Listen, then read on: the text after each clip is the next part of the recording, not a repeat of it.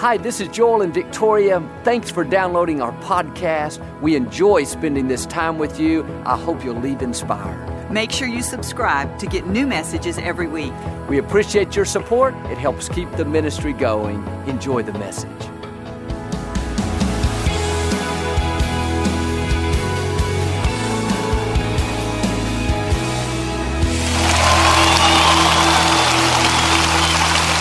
Well, God bless you. It's always a joy to come into your homes. And if you're ever in our area, please stop by and be part of one of our services. I promise you, we'll make you feel right at home. But thanks so much for tuning in today. And thank you again for coming out. I'd like to start with something funny. And I heard about this man named Bubba. He lived way out in the country and had this stray dog that kept showing up at his house. His wife said, "Bubba, you got to put him in the truck and take him down to the woods and drop him off. That's where he lives." So Bubba took him a mile down the road, dropped him off. When he came back home, the dog was walking up the driveway, practically beat him back. He did it again, same thing, dog came right back. So I said, "Bubba, you got to take him way out, drive him around in circles, get him all mixed up." Bubba put him in the truck, drove him an hour away, crisscrossed these country roads that he had never seen before. 2 hours later, Bubba called from the truck, asked his wife, "Did the dog happen to show back up?" She said, "Yep, he's walking up the driveway." He said, "Do me a favor, put him on the line. I need directions." Hold up your Bible. Say it like you mean it. This is my Bible. I am what it says I am. I have what it says I have. I can do what it says I can do. Today, I will be taught the Word of God. I boldly confess. My mind is alert. My heart is receptive. I will never be the same. In Jesus' name, God bless you. I want to talk to you today about one more time. When God laid out the plan for your life, it wasn't dependent on you never making a mistake. He didn't say, "Here's my best plan. Now, if you perform perfectly, if you never make a wrong turn, never lose your temper, never give in to temptation, then I'll bless you, I'll guide you, I'll protect you." No, God knew every wrong turn that you would make. Jesus told Peter, "You'll deny me 3 times before the rooster crows tonight." He already knew that Peter wouldn't be there when he needed him the most. Nothing you've done is a surprise to God. The good news is God has already lined up mercy for every mistake. Romans 5 says, "Where sin abounds, grace does much more abound." In other words, God's mercy will always supersede any mistake. If sin abounds at a level 5, mercy will show up at level 50. If sin abounds at level 50, mercy will show up at level 500.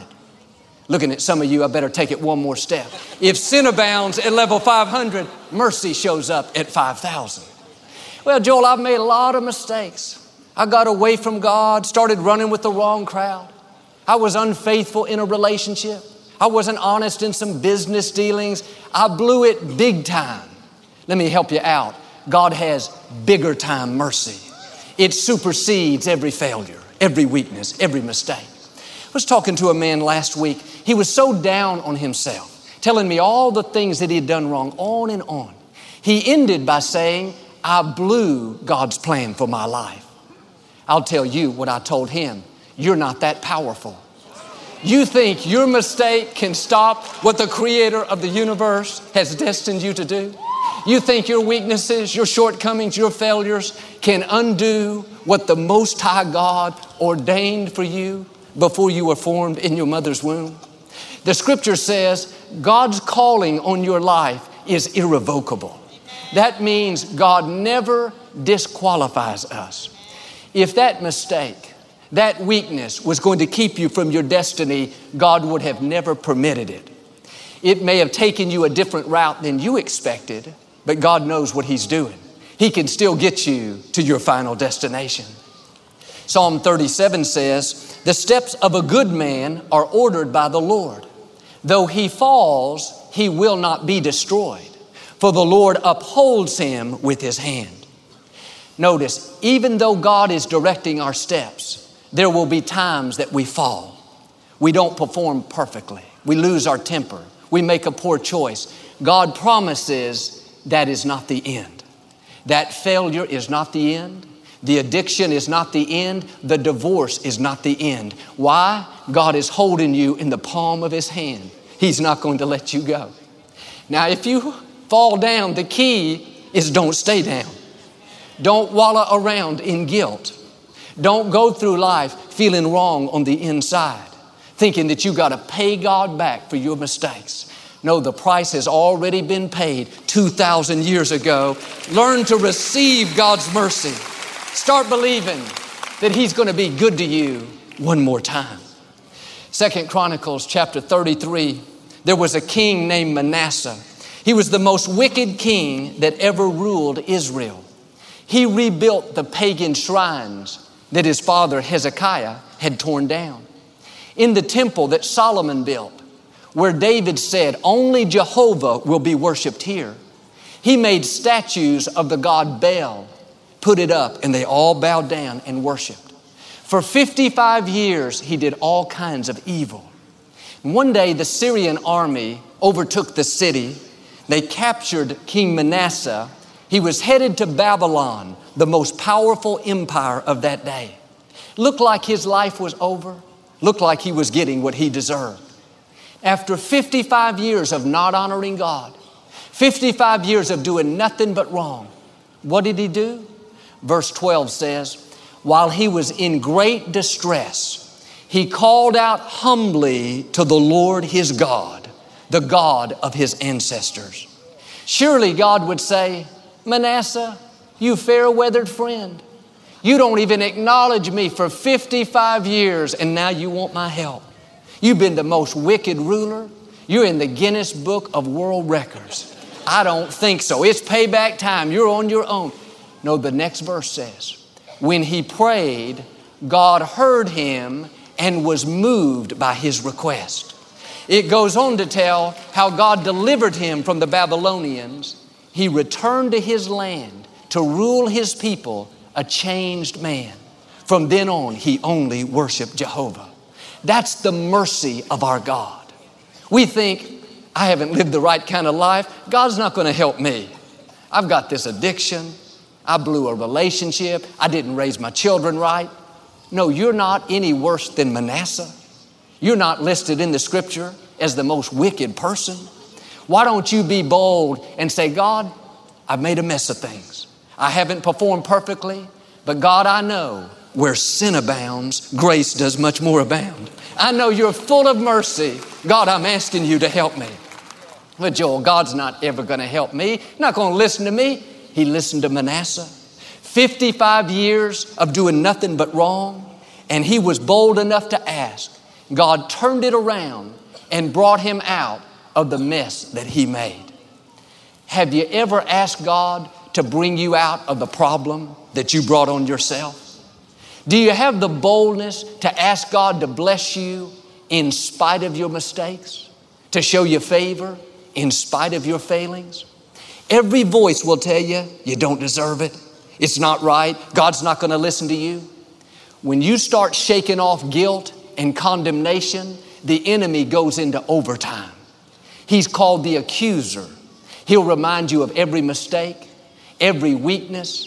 He wants you to go around feeling unworthy, carrying a heavy load of guilt, thinking about how undeserving you are. Hebrews 4:16 says just the opposite. Come boldly to the throne of grace. Why? To receive mercy and find grace to help in time of need. If you're going to reach your highest potential, you got to shake off the guilt, shake off the accusing voices, and come boldly to the throne. Dare to say, God, I'm asking for your blessing, your goodness, your mercy in spite of my mistakes. This is what Samson did. An angel appeared to his mother and told her she was going to have a baby. He would be a deliverer.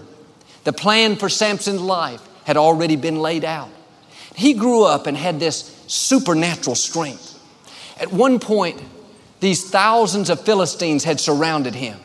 He had no armor, no weapons. All he had was the jawbone of a donkey. He picked it up and defeated those thousands of men. Another place, he was trapped inside this city. The walls were high. The gates were locked. Looked like he would be caught. But in the middle of the night, he went to the city gates, these big iron structures, and he ripped them out of the ground, put them on his shoulders, and carried them to the top of a hill. He was uncontainable. But Samson started running with the wrong crowd. He started compromising, making poor choices, doing things that he knew he shouldn't do. He let his guard down, and he told the Philistines the secret of his strength. They cut his hair. He lost all of his power. They not only captured him, but they gouged out his eyes, bound him in chains. He ended up in prison, grinding at the mill.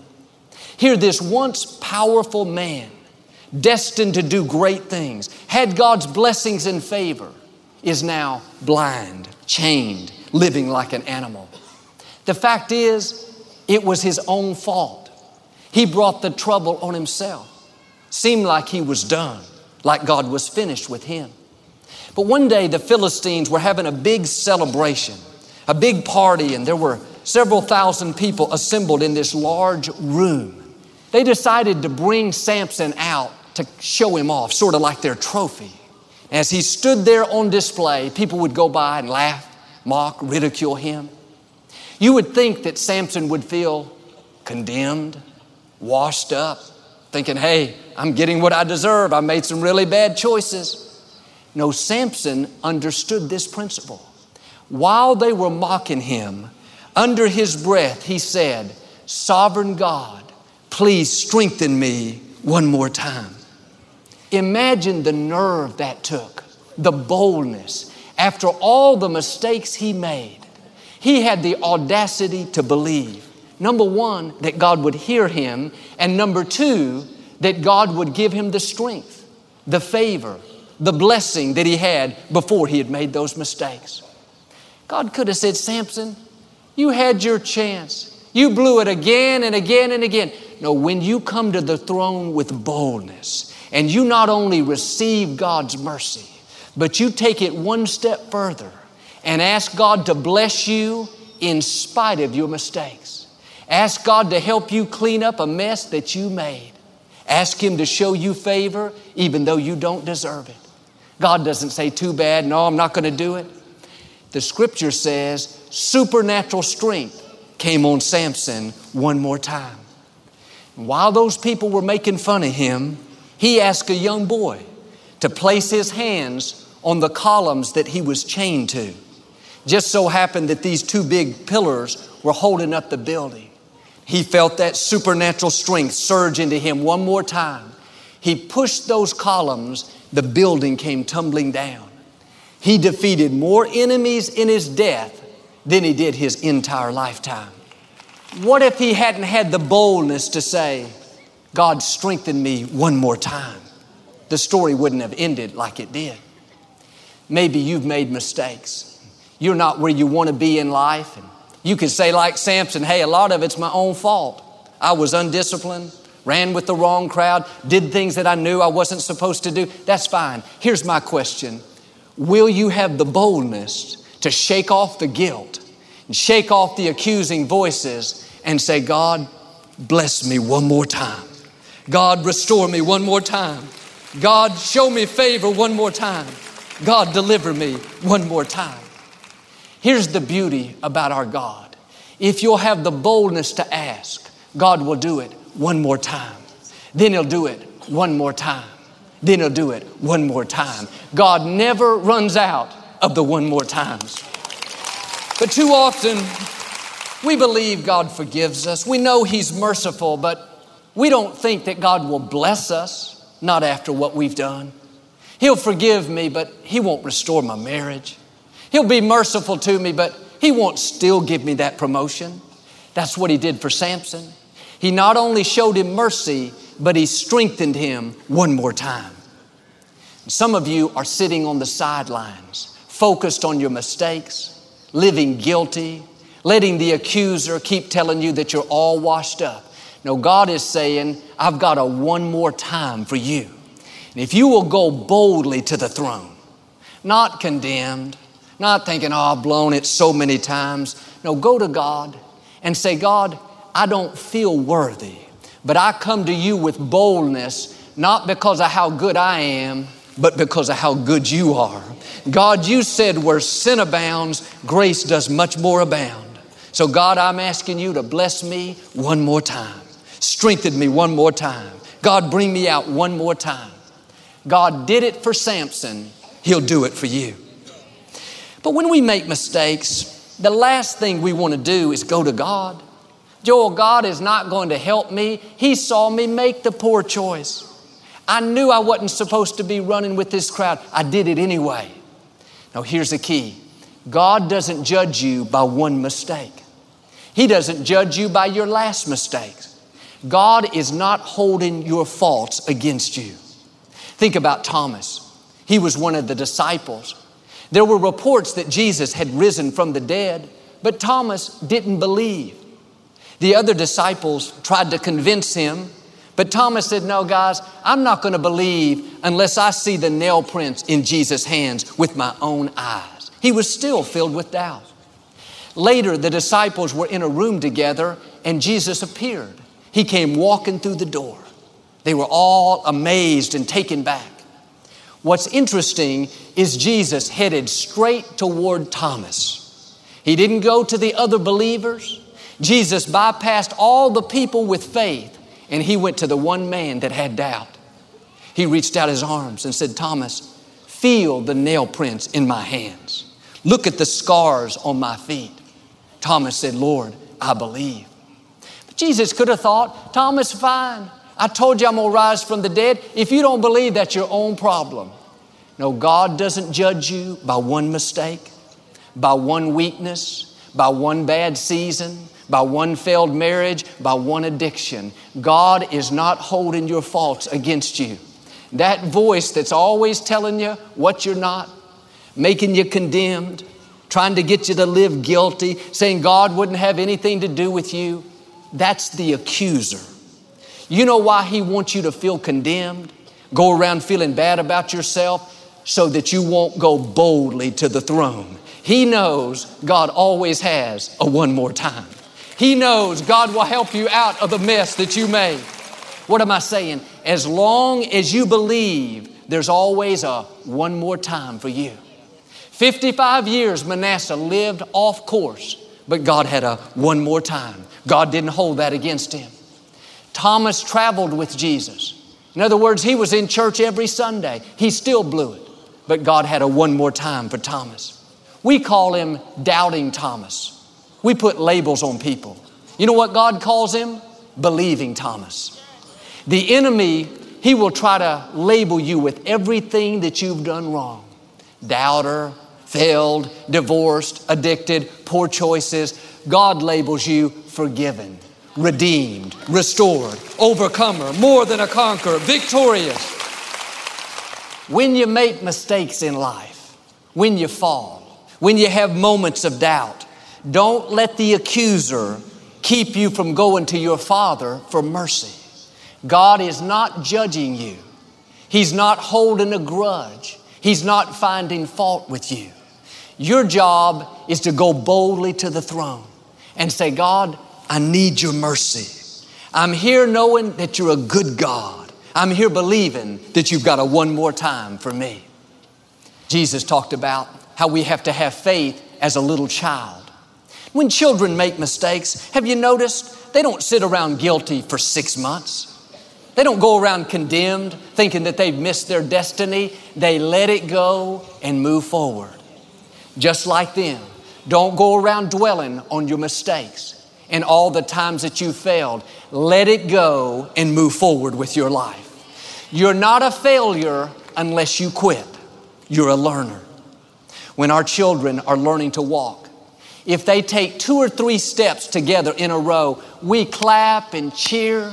We'll call our family, he's walking, he's walking. What we don't tell them is the 7,000 times he's fallen before. In the same way, God is not focused on all the times that you've fallen. As long as you get back up and keep moving forward, God is pleased with you. You don't have to have a perfect performance. If your heart is perfect toward God, if you've got a desire to please Him, your performance will catch up.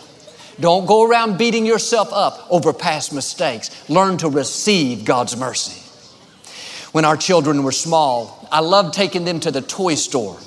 When I'd tell Jonathan, 4 or 5 years old, let's go to the store. Do you know he never once said, no, Dad, I don't think I'm worthy. I don't think I deserve it. I made fun of my sister yesterday. No, children know how to receive.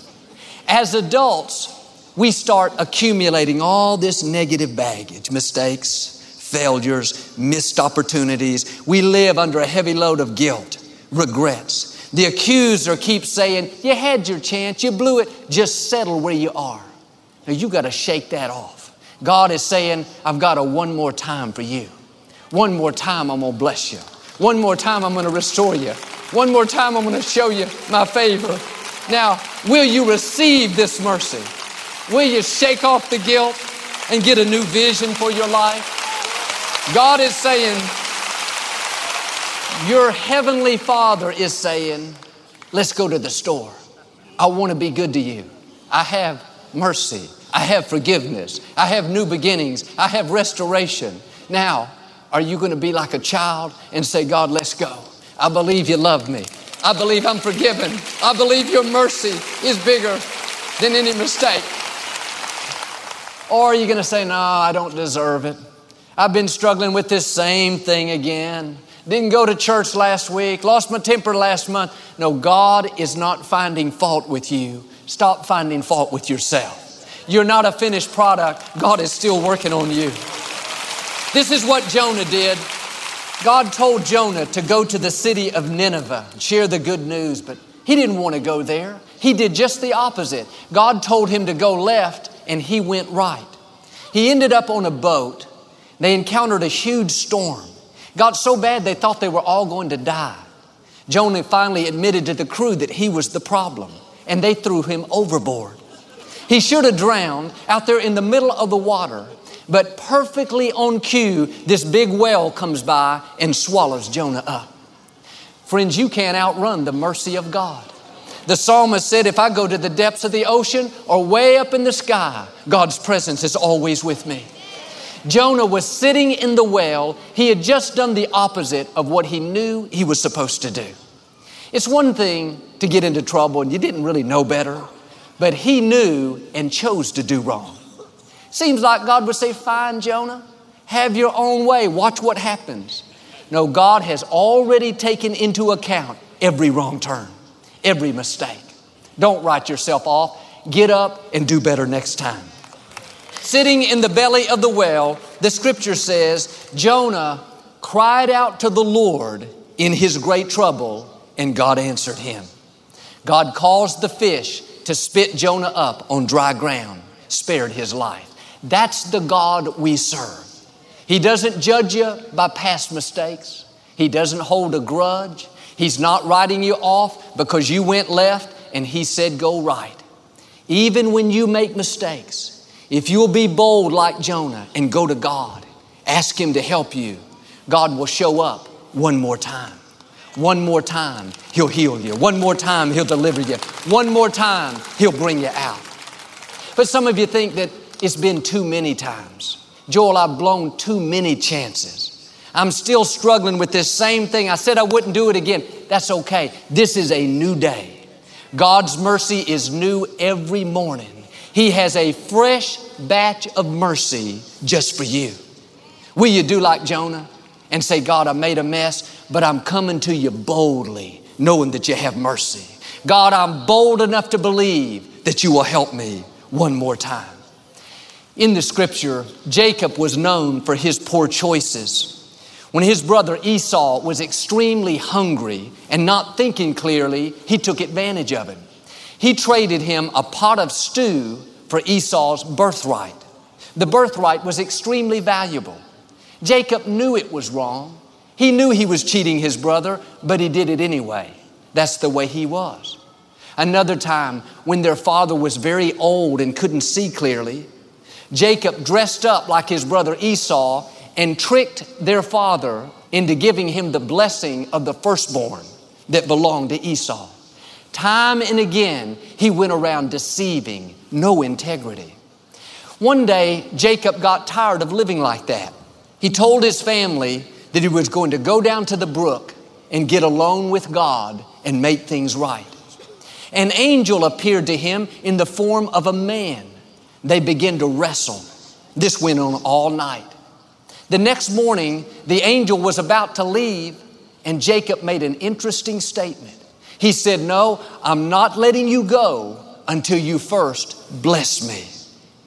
Imagine the nerve of Jacob asking God to bless him after living a life of cheating, taking advantage of people, stealing his brother's birthright. Surely God would say, "Jacob, you are the last person on earth I'm ever going to bless. You can forget about it." No, God said in effect, "Jacob, I like the fact that you come boldly to the throne. I like the fact that you know I'm full of mercy, that you know where sin abounds, grace does much more abound." God not only gave him the blessing, but he changed his name from Jacob, which means deceiver, to Israel, which means prince with God. From that day, Jacob went out with the blessing, a changed man. Friends, God is not holding anything against you.